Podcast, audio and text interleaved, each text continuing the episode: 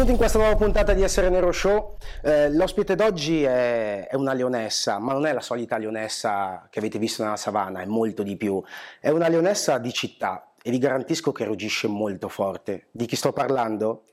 Ovviamente di Loretta Grace. Ah. Welcome. Grazie. Benvenuta ciao, in Essere Nero grazie Show. mille. Come stai? Bene, bene, tu? Molto bene, bene. Hai visto già la puntata precedente di Essere Nero Show, sai che ti spetta una lettera, Sì. quindi te la do, la leggi e dici cosa pensi. Ok. Benvenuta. Grazie. Ok. Loretta Grace è nata per essere una diva, è scritto sulla sua pelle ed è indelebile. Mm. Loretta ha nel sangue l'arte, la sua voce, la sua determinazione, il suo essere donna sono aria fresca per la società di oggi. Ma grazie! Poi, Loretta continua così e fai vedere al mondo intero cosa vali, perché vali. Grazie, grazie mille. E questo non è stato scritto perché siamo davanti a delle telecamere, ma perché penso, ed Essere Nero Show pensa veramente questo di te. Grazie mille. Grazie. E cosa senti? Senti pressione? Ehm, sono belle parole queste. Sai che allora io sono una persona che fa molto autosabotaggio, quindi eh, quando per esempio sono in giro e magari incontro persone così che eh, fanno parte della community, insomma che mi seguono, allora lì mi rendo conto dell'impatto che posso avere sulle persone. E questo è un bel remind. Poi me lo posso portare a casa? Certo, è tua. Grazie, sì, perché mi dimentico spesso eh, quello che faccio e, e- le ripercussioni che possono avere no? sulla vita delle persone. Quindi sì, Così almeno quando ti dimentichi la leggi e sai, Eh wow. sì, sì, sì, sì. Invece iniziamo ehm, raccontandomi, anzi raccontandoci un po' la tua storia, brevemente. Ci servirebbero quattro puntate per raccontare la tua storia e tutto quello che hai fatto, però brevemente qual è la tua carriera? Allora, io nasco come cantante attrice, attrice di teatro e ehm, diciamo che lo, lo spettacolo che mi ha reso popolare è stato Sister Act il musical. Infatti poi da lì mi sono trasferita a Milano e ci sono rimasta. E poi però contemporaneamente io avevo aperto un canale YouTube perché avevo problemi a come posso dire, eh, mi viene da dire embrace, eh, mm, valorizzare, avevo, pau- avevo problemi a valorizzare il mio incarnato. Mm. Molto spesso quando andavo in teatro mi capitava magari che c'era la bag del brand sponsor di make-up e non azzeccavano mai i colori. Mhm. E poi facendo anche TV in Italia, adesso siamo molto più avanti, però ai tempi non c'erano i fondotinta, non c'era tantissima roba e quindi io ogni volta ero frustrata, piangevo in camerino, Immagino. mi truccavano male e quindi sì, contemporaneamente io avevo questo canale dove caricavo dei video ma lo facevo molto più per passione che per altro. Poi ho notato che eh, le persone apprezzavano quello che st- stavo, stavo facendo e quindi l'ho preso un po' più seriamente, ho iniziato a pubblicare più frequentemente fino a che non è diventato proprio un, lavoro. E tu te lo aspettavi che diventasse un lavoro? No, allora calcola che i primi due anni di YouTube io non monetizzavo neanche. Quindi io tipo per due anni ho caricato video per l'amore del beauty, perché mi piaceva condividere ehm, la mia passione. E, e poi ho scoperto che c'era tutto questo altro mondo di monetizzazione, eccetera, ma i primissimi su YouTube secondo me hanno avuto il mio stesso percorso. Oggi se vuoi diventare un content creator eh, di qualsiasi genere, lo fai perché l'aspirazione è quello che diventi un lavoro. Ma all'inizio non, non c'era tutto ciò. Quindi sì, ho iniziato un po' per gioco in realtà. E- E tanti iniziano per gioco, Eh poi sì, però si trasforma sì, in, uh, in sì. lavoro. E quindi qual è il consiglio? Tu una volta in un post hai, hai detto, anzi hai cantato, non ci provo neanche a farlo perché io sono a livello doccia e a livello macchina a cantare. hai cantato il, il segreto del successo è pazientare un po'. Sì. Un giovane quanto deve pazientare per avere successo? Non c'è un modo ricorrente per raggiungere il successo. Il consiglio che posso dare è sicuramente non paragonarsi con gli altri perché il percorso che ho io è diverso dal percorso magari che puoi avere certo. tu e altre persone.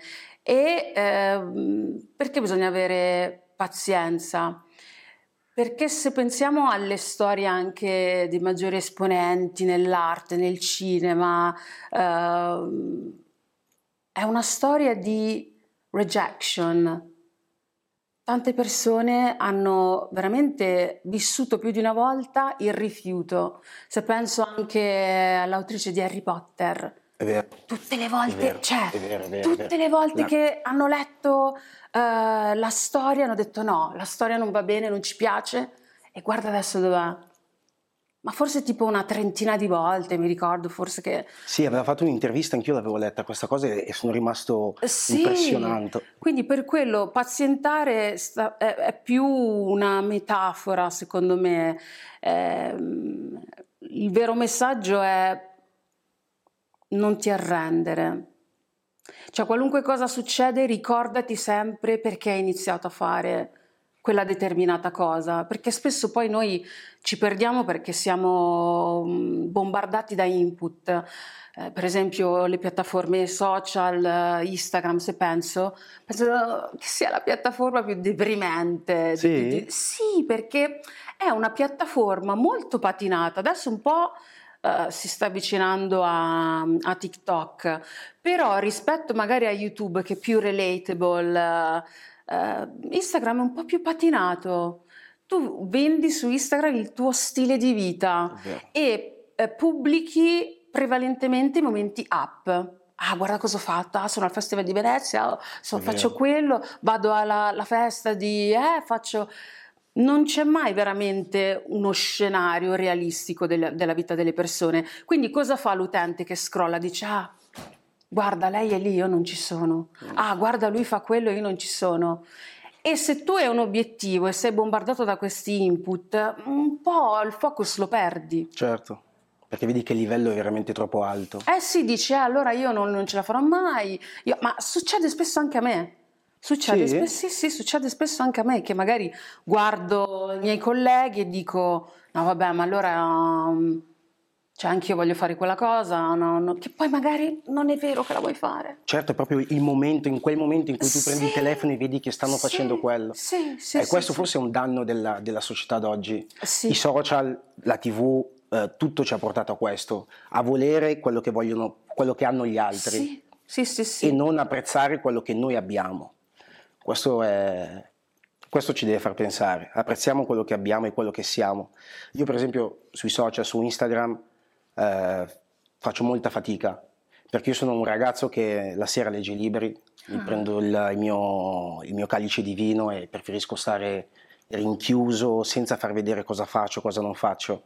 E qu- quindi questo può essere un mio problema sui social. Però Ma in realtà non è un bene così. problema, sai che non è un problema. Io ammiro le persone che mantengono una privacy sui social media. Cioè, ok, fare sharing della tua vita, però fino a un certo punto, perché eh, come diceva, non mi ricordo chi era la, la- la persona che diceva questo, che più tu mostri della tua vita, più gli utenti si sentono autorizzati a mettere bocca Vero. su quello che tu fai, si sentono proprio legittimati. Sì, sì, sì, sì. E invece la privacy è una forma di protezione, like it's... Boh, io preferisco, infatti io sono molto riservata, molto riservata. Invece, eh, quali sono le sfide che tu hai dovuto affrontare per diventare la donna che sei oggi? Allora, prima di tutto eh, combattere con me stessa, perché come ti dicevo prima, io sono una ragazza che fa molto autosabotaggio. Io eh, sono consapevole dei, dei miei talenti, dei miei limiti anche, e, e prima ho dovuto fare anche un po' pace con i demoni dentro di me. Sicuramente ehm, la determinazione mi ha aiutato a, a raggiungere gli obiettivi di oggi, però non ti nascondo che mh, da ragazza nata in Italia, quindi percepita come diversamente italiana, ho dovuto ingoiare molti rospi. per esempio nel settore beauty ho dovuto farmi spazio, ma con, con tanta forza con tanta forza, ho ricevuto anche sgambetti perché si ricevono nel lavoro, in qualsiasi contesto.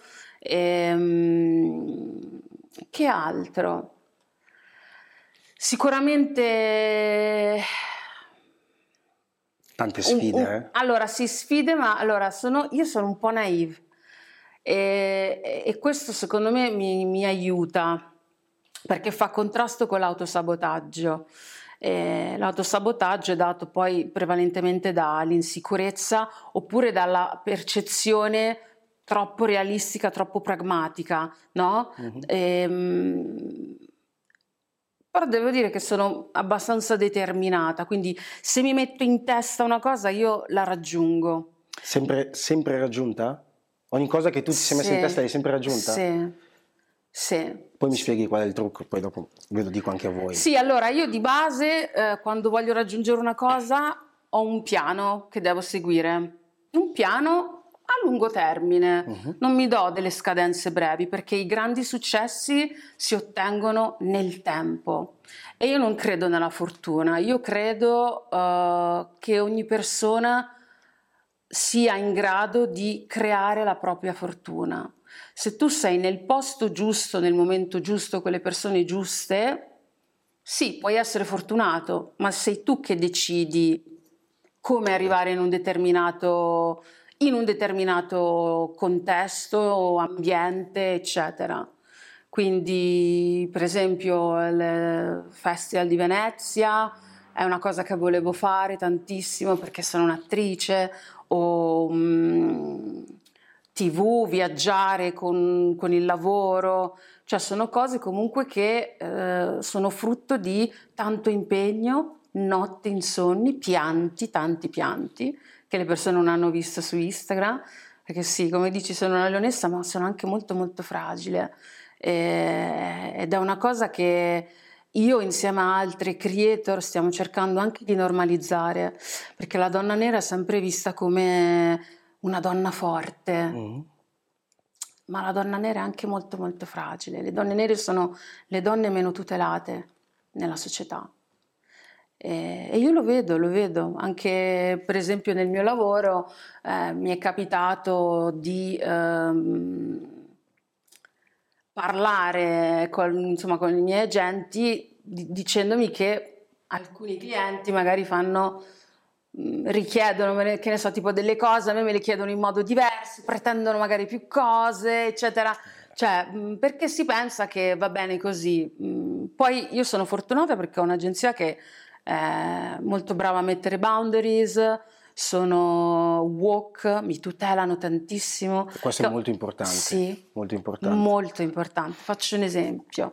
Ehm, a volte magari può capitare che arrivano dei prodotti che non vanno bene per il mio incarnato. Eh, l'agenzia contatta il brand e dice ragazzi non va bene, bisogna che fate attenzione. Okay. Ci sono magari altre agenzie che mi è capitato mi dicessero eh vabbè però fallo funzionare Mettitelo lo stesso, fallo mettitelo lo stesso. sì, mettitelo lo stesso, fallo funzionare. Come faccio a farlo funzionare se è bianco? Certo, eh, non possono capire, non posso... Ma a proposito di make-up, ma tu non hai mai pensato di aprire una tua linea di trucchi di cosmetici? Ma lo sai che me lo chiedono in tantissimi? Tantissime persone mi chiedono questa cosa. Io penso uh, che sarebbe sicuramente molto bello però è un progetto che richiede veramente un investimento di tempo importante e mi toglierebbe delle energie che io vorrei investire in qualcos'altro. Tipo?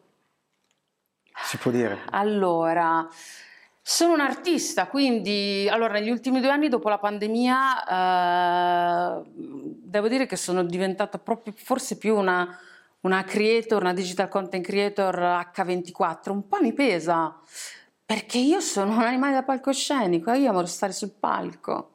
Io nasco come cantante, come performer, quindi mi manca quello. Poi negli ultimi due anni non siamo riusciti a farlo perché sappiamo certo, la situazione certo. qual è stata. Però sì, e in più, eh, dopo l'avvento di, di Rihanna, Fenty Beauty, mm-hmm. tutte le celebrity hanno iniziato a fare i brand, anche Brad Pitt ha una linea È vero, ce ne sono tanti. Farrella, una linea skincare, tutti, The Ellen, di The Ellen Show. Veramente il mondo ha bisogno del brand di Loretta? Beh, forse l'Italia sì, Forse sì, magari Eh? sì. non lo so, non lo so. perché se io ci penso non c'è nessun italiano che qua in Italia abbia fatto il suo, questo brand e Loretta Grace potrebbe dare quella cosa in più. Potrebbe essere un supporto ancora più grande a tutte le ragazze che vorrebbero essere Loretta Grace perché potreste aprire tantissime porte. Pensaci, magari Vabbè, ci rifletterò su perché non sei la prima persona che me lo dice. Mm, Non lo so, boh, forse sono, sai, magari ho anche forse un po' paura esatto, eh, del, di non riuscire a fare quello che io voglio veramente fare.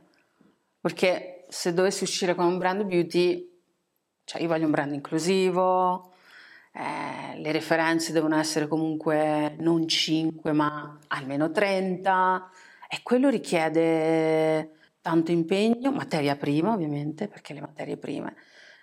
però secondo me sei in grado di farlo, vedrai. Eh, vedremo. un giorno ti alzi e dici sì, è arrivato il momento. Senti il tuo team e dici dai, facciamolo. Loretta Grace Makeup. Ritorniamo a un discorso, al discorso precedente. Mhm. Ehm, mi hai detto che sei un animale da palcoscenico, che tu Mhm. sei una cantante. Mhm. Com'è che ti dobbiamo definire? Perché tu sei veramente tanto, sei una eh, creator, sei un'attrice, sei una cantante, sei, fai tv. Com'è che vorresti essere definita?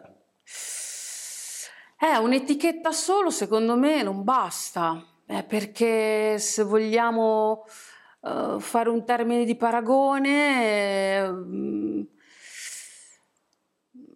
che ne so, Willy Smith una opera, come vengono chiamate eh, queste persone qua? Artisti? Eh sì, artisti, sono Artista. artisti. Quando tu hai mm, molti talenti, sei un artista secondo me. Quindi sì, sono un artista, sì. Però sto- adesso sto vedendo negli ultimi anni che quando ti definisci artista non- la gente non capisce mai, Eh certo. perché dice ok, artista vuol dire tante cose. Mhm. Quindi, cioè, se tu dici io Marmo sono un artista, e io ti dico, eh, artista in che senso? E poi spieghi. Ok, poi spieghi tutta la tua tutto quello E poi fai. spieghi perché allora io ho scritto anche un libro, quindi cioè veramente è difficile dare un'etichetta perché ho mm, molti talenti e la cosa brutta di avere molti talenti che devi imparare a investire le energie Eh.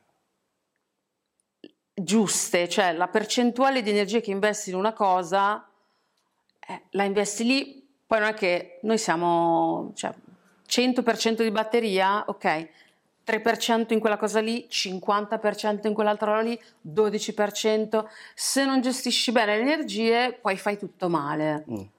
Quindi quello è il rischio secondo me che si corre molto quando sai fare tante cose. Loretta Grace, la leonessa artista. Parliamo un po' della nostra pelle. Mhm, In questo caso parliamo di te e della tua pelle. mhm. La tua pelle ha, ha bloccato un po' il tuo percorso artistico, la tua strada, eh, potevi, ess- potevi arrivare prima.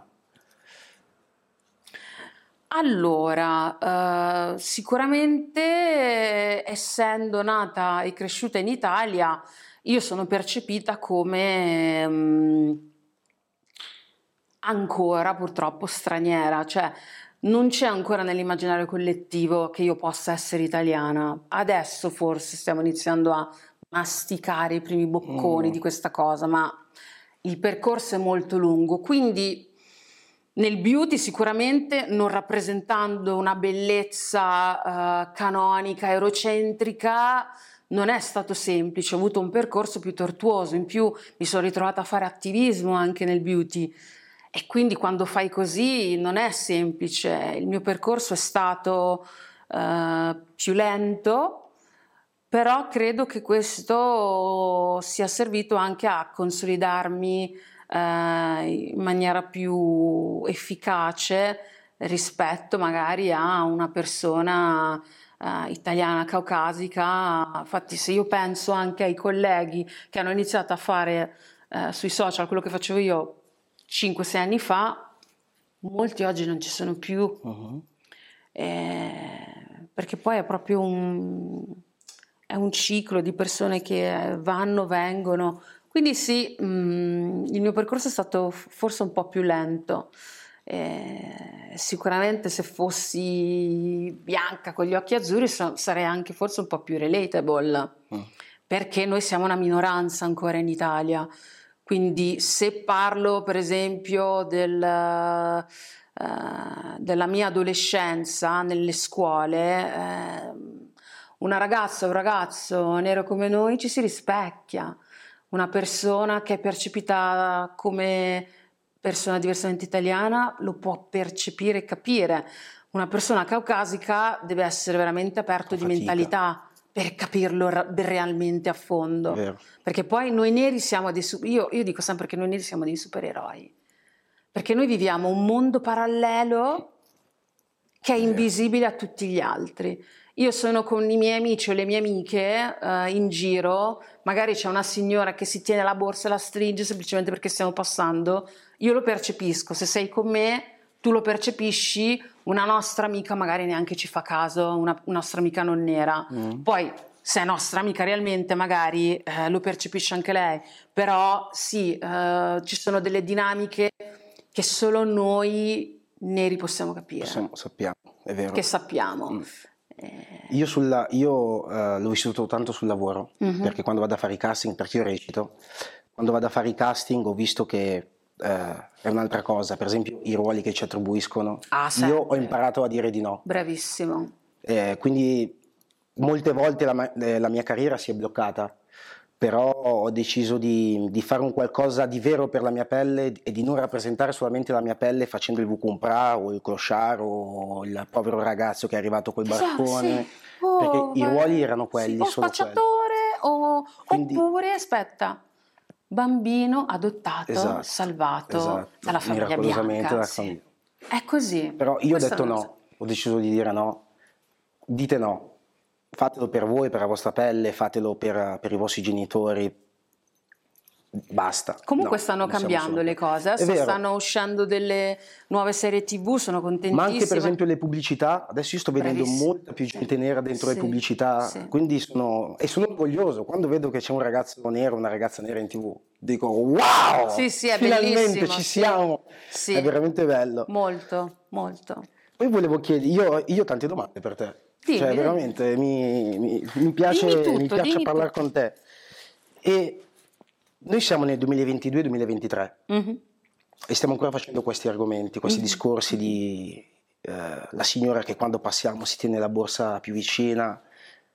Ma secondo te arriverà un giorno in cui non dovremo più parlare di questo, che sarà solo un ricordo per i nostri figli o sarà veramente difficile qui in Italia? Arriverà, però non è, noi moriremo e questa cosa ancora non la percepiremo. Mm. E secondo me i figli dei figli dei nostri figli potranno vivere un'Italia, un'Europa, un mondo più inclusivo e senza etichette. Perché poi anche nell'indole umana eh, etichettare. Mm. Eh, tra l'altro, poi una cosa di cui non si parla mai, che io ho scoperto recentemente, che per esempio in Africa, ovviamente razzismo non c'è perché non c'è, sono tutti neri prevalentemente, però c'è tribalism. È vero. C'è tribalism, che io non sapevo neanche cosa fosse. Vero, vero. Quindi è proprio nell'indole umana. Ah, tu sei così, allora colà ah tu sei con lui, allora con lì. È proprio nell'indole umana, quindi in Italia, ripeto, i figli dei figli dei nostri figli potranno vivere un po' più serenamente. Speriamo, speriamo anche prima. Beh, è chiaro che io Proviamo, mi auguro che avvenga prima. Realisticamente, ehm, poi chissà se ci saremo mai. Eh, Beh, riscaldamento climatico! E che cos'è? Cioè, dovrebbe essere anche positivi, no? Allora, io sono positiva, sono di indole positiva. Infatti ho detto i figli dei figli dei nostri figli, ok? Però bisogna vedere anche se ci arriviamo a quei tempi là, eh. perché la, nuter- la natura si sta ribellando. Quindi è, è chiaro che se ci sbrighiamo è meglio, È vero. però abbiamo fatto passi da gigante. eh. Io mi Molto. ricordo early 2000, non era così. L'Italia non era così nei primi anni 2000. Quindi stiamo migliorando. Però sai una cosa, io sono arrivato in Italia nel 1992, Mhm. avevo 5 anni Mhm.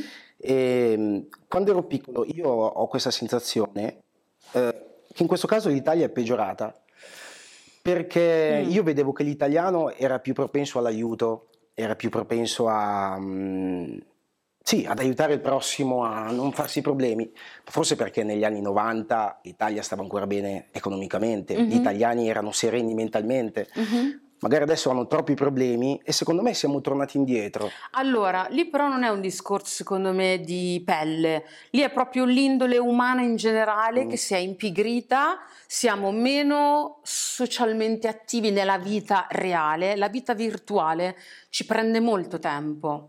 Vero. Quindi questo fa sì che eh, la persona ordinaria eh, sia più pigra, sia più diffidente. Tipo io mi ricordo da piccola, a mia madre mancava il sale o la farina, andavi dal vicino e lo chiedevi. Prova a farlo Brava. adesso. Brava. Adesso non lo puoi più fare, No, no. chiamano la polizia. Proprio perché non è più normalizzato, non è, non- non è normale per le persone fare una cosa così. Molte persone si fanno anche proprio più problemi. Sì, sì, forse è vero, hai ragione, è, una- è una- è un problema umano, in questo Eh, caso sì. non, non conta il colore della pelle, è No, vero, no, no, è un no. problema umano. Abbiamo parlato di cose abbastanza, non pesanti, ma dure. Mhm. Cambiamo, Yes. voltiamo pagina, parliamo Ok. di cose più belle. Ok. Amore, Mhm. in questo momento, In questo momento. in questo momento, Mm. Loretta Grace è innamorata? No, in questo momento Loretta Grace non è Eh, innamorata. niente, ragazzi, ci ho provato. no. Sto iniziando a, eh, a cercare di amare più me stessa. Loretta Grace in questo momento non è innamorata, eh, sono nella fase di innamoramento di me stessa. Io sono una persona che tendenzialmente cerca ehm, sempre di aiutare gli altri, perché sono un- una persona empatica. Però sto imparando, grazie anche alla mm, terapista, Mhm. a psicologia, che è una cosa che tra l'altro nella Wow. comunità nera è super tabù, non se ne parla, eh, però sì, mi ha aiutato molto, mi sta aiutando molto, quindi eh, sto imparando ad amarmi, perché io sono molto severa con me stessa e a volte parlo con me stessa in un modo in cui non mi azzarderei mai a parlare, per esempio, con i miei amici. Mm. E l'amore mi piacerebbe trovarlo ovviamente perché comunque è, è- un, è una- è un universo importante nella vita di una persona. Allo stesso tempo io faccio uno stile di vita che non è semplice, Mm. in più sono percepita come artista, non è facile stare vicino ad Vero. un artista. E, e in più io, come penso tu, tantissime persone che fanno questo lavoro, eh, siamo affamati, Tanto, abbiamo fame, tanta. abbiamo fame di, cal- di, ca- di, mm, abbiamo fame di palco, eh, abbiamo fama- fame di imparare anche tante cose nuove. Ehm, Quindi non c'è tempo per l'amore. Mm, allora, ci dovrebbe essere, però diciamo così che questa è una fase mia ehm, di introspezione, voglio migliorare me stessa e penso che se non, se non impariamo a amare noi stessi, poi è difficile anche amare le altre persone. Ehm, io per carità sono fiera di essere nera, però è stato un percorso anche quello Mm. Anche per esempio le mie origini, quando ero piccola, io mi vergognavo di dire che ero africana. Ah, sì? Sì, Come? perché eh, nel paese dove sono cresciuta io si correlava molto l'essere africano, l'essere nigeriano a delinquenza, prostituzione, quindi io proprio per un periodo della mia vita cercavo di fare di tutto per non essere quella cosa là. Poi grazie ai social media ho capito che essere africani era una cosa bellissima, che bisogna essere fieri della- del proprio colore di pelle, ma perché io sono arrivata a questo percorso e prima non, non, non, non avevo questa consapevolezza? Perché i media italiani non ci rappresentano in maniera adeguata. Come tu stesso hai detto, quando ci sono dei ruoli, sono quelli. Sono quelli, quindi io da piccola vedevo queste cose e dicevo, ma io non sono così, ma io non sono così. E quindi sì. Ehm... È vero, è vero quello che hai detto. Poi su questo discorso, per esempio, sulla, sulla pelle, mm-hmm. eh, essere nero, noi di Essere Nero avevamo fatto un post dove parlavamo del fenomeno dello sbiancamento della pelle, che oh. veramente sta aumentando tantissimo sì, sulle sì. donne nere. Ma secondo te come mai sta aumentando così tanto? Non lo so. Che poi tra l'altro noi poi abbiamo approfondito, eh, andate a vedere il post di Essere Nero su Instagram e porta veramente tantissime malattie, anche, anche malattie gravi, sì, ti rovina la pelle. Sì, sì, fa venire proprio il cancro alla pelle. Ma sta crescendo tantissimo. Non lo so perché io cerco anche di eh, sensibilizzare su questo tema, per esempio nel beauty, ehm, se vediamo le pagine Instagram, vediamo tipo 50 Shades of Beige e poi ogni tanto qualcuno con un po' più di melanina. Mm. Questo ovviamente impatta eh, tantissimo la percezione di che cosa è bello perché Fenty Beauty ha successo secondo te come brand? Perché loro trattano tutti allo stesso modo, anzi forse fanno un po' più di reparation, fanno vedere più persone nere, proprio perché nessuno ci rappresenta in maniera adeguata, anche nelle campagne. Adesso sta cambiando questa cosa, però anni fa nelle campagne beauty la persona nera non era realmente poi così scura. Mm-hmm andavano sempre poi sul light skin. Poi io sono molto chiara per essere nera. Io sono privilegiata nel beauty, conosco i miei privilegi. Una persona scura come Lupita Nyong'o fa più fatica ad essere ripostata in una pagina beauty. E io parlo di queste cose, non è facile parlare di queste cose perché poi ti metti contro i brand ovviamente certo, a parlare certo. di questo, ma bisogna parlarne perché eh, la bellezza non è una cosa sola, non è un solo colore, così come non è un solo colore il nude. Il concetto di nude è completamente errato, si pensa che il nude sia beige. Io per trovare queste calze che ho qui oggi, che sono marroni, nude marroni, cioè l'anno scorso le ho trovate. Eh per la prima volta nella mia vita. Io quando facevo teatro, mi ricordo che mi facevano il bagno di colore delle calze. Ah sì? Sì, perché non, non, non ce l'avevano. Tu andavi in merceria, chiedevi alla persona mi dai le calze nude e loro te le davano beige, capito? Mm. Eh, io pensavo dentro la mia testa, ma io non sono beige, yeah. io sono nera.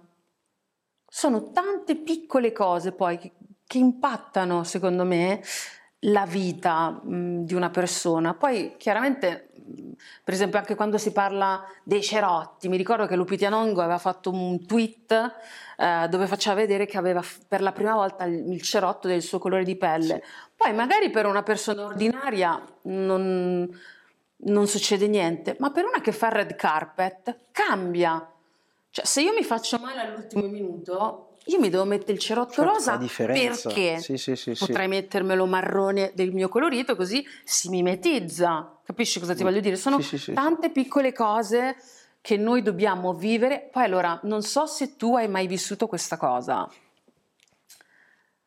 Le persone nere, ad un certo punto della loro vita, si rendono conto di essere nere.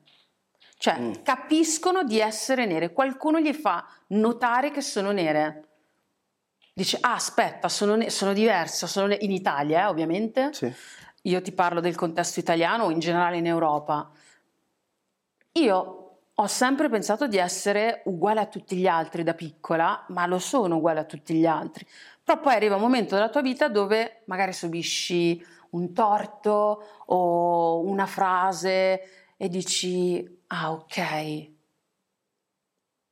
Ok, sono nera. Ah, ok. Adesso ho capito. Oh, adesso, cioè, secondo me le persone eh, che ci stanno ascoltando, magari che sono nere, eh, possono immedesimarsi in questo discorso. È difficile da comprendere, certo. però. No, io, io, sempre, io ho sempre saputo di essere nero, mm-hmm. forse perché sono arrivato qua in Italia, Mhm. ok?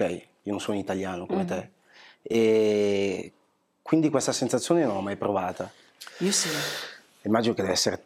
Beh, da piccolo è cioè, terribile perché deve essere difficile. è terribile da piccolo. Se lo vivi da piccolo è brutto perché eh, tu vuoi essere uguale a tutti gli altri. Non è un discorso di colore di pelle, vuoi semplicemente sì, essere sì, sì. percepito uguale agli altri. Quindi quando qualcuno ti dice, eh ma no, ma tu sei diverso, non sei come me. Ecco, quando... Ti quando- apre una ferita dentro. Eh sì, dici, ma cavolo, cosa ho di diverso rispetto a te, no? Quindi anche per quello io mi batto tantissimo eh, sulla normalizzazione, per esempio anche del- della bellezza, perché ehm,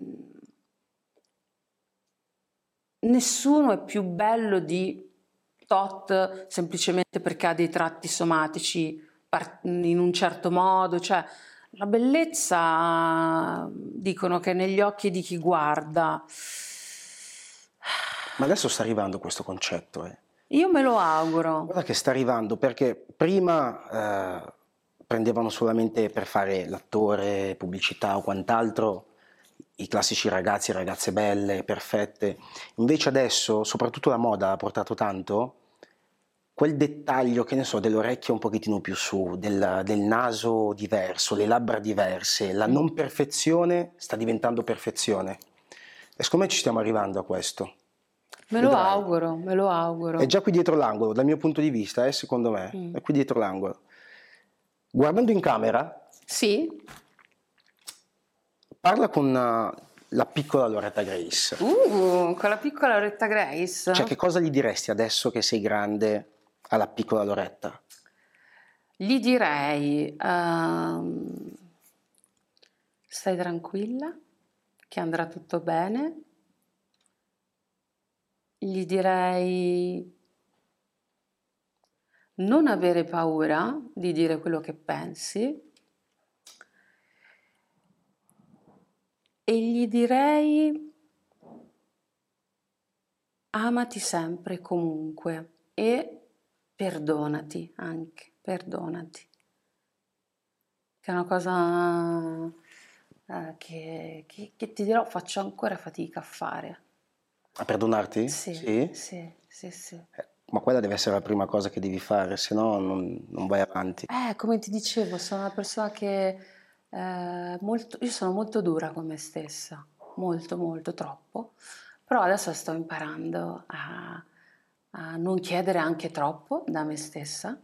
Ma, ma magari non ti rendi conto di quello che fai, perché ti garantisco che, che fai, eh. Te lo garantisco. Ci sono tantissimi di noi, tantissime ragazze che, che sognano di essere Loretta. Tu magari queste cose non le, non le ricevi perché sei proprio dentro, sei Loretta, no? Però hai, hai dato una forza a, ta- a tutta la nostra comunità. Grazie. Sei stata una delle prime ad esserci riuscita e, e tu hai tutta una comunità dietro di te che ti spinge. Quindi perdonati, fallo ogni giorno perché non c'è tempo, perché devi, devi portarci avanti. Quindi non ne parliamo neanche. A proposito di quello che hai fatto, di quello che fai, del Mhm. perdonarti, Mhm. hai fatto veramente tante cose, Mm, è vero, sì. ma tante cose. Sì. Per esempio, io eh, faccio teatro, Mhm. ho sempre segnato di fare un musical, ma anche perché come cantante... mm, Vabbè, ma mhm. ci sono dei musical che potresti fare secondo me. Eh, però è un'altra cosa. eh, ho sempre voluto vivere l'emozione del musical. no? Mhm. Com'è? Che emozione è fare un musical? È bellissimo. Ehm, però devi essere devoto al teatro, eh, se lo fai, perché mi ricordo quando facevo molti più spettacoli, devi avere uno stile di vita ehm, preciso, devi andare a dormire a una certa ora, devi mangiare in un certo modo, perché sennò non ce la fai. Mm. Non ce la fai, se no. Ti puoi affaticare molto. Vabbè, al di là di questo, il teatro è bellissimo perché ogni sera tu hai un pubblico diverso e quindi devi cercare di capire, nonostante le battute siano sempre le stesse, di avere un codice di comunicazione diverso. Poi io sono molto, io sono molto generosa sul palco, Mm. è una cosa che ho imparato da Beyoncé, che è vabbè, la mia musa, l'adoro. e, mm, e se sei generoso, il- il- la platea è altrettanto generosa con te. Infatti poi alla fine dello spettacolo cosa succede molto spesso agli artisti che sono pieni di adrenalina e quindi fanno fatica a dormire. Io mi ricordo che anche tu? Eh sì, vai a dormire alle 2 del mattino, alle 3 perché non ce la fai. Eh, L'adrenalina. Sì, no, ma è positiva. bellissimo anche sentire il legno del teatro, eh, la polvere, sono sensazioni Magari, magari queste sensazioni possiamo farle vivere a qualcuno che ci sta guardando. Possiamo creare uno spettacolo di teatro. Come no? Perché e, no? E, e, creiamo una storia e tutti Sarebbe i nostri bellissimo. followers di Essere Nero Sì, possono eh, candidarsi, li valutiamo e creiamo un nostro spettacolo. Ma Ti sì, va? sarebbe bellissimo. Sarebbe bello, né? Sarebbe Però lo facciamo, lo facciamo. Sarebbe bellissimo. E invece adesso sei su Real Time Sì. con trasformazioni incredibili. Sì. Ed è incredibile. Adesso dai un consiglio Mhm. ad una ragazza che, che vorrebbe essere te, che vuole provarci come te. Digli, dagli forza. Ma allora, ehm, secondo me ognuno dovrebbe trovare la sua identità. Eh, è chiaro che io possa essere vista come un modello, mi fa tantissimo piacere, però penso che le persone de- debbano trovare la, la propria identità, quindi trova la tua identità, non lasciare che le persone eh, ti dicano che non puoi fare qualcosa che vuoi fare. Nessuno ti può dire che non puoi fare una cosa.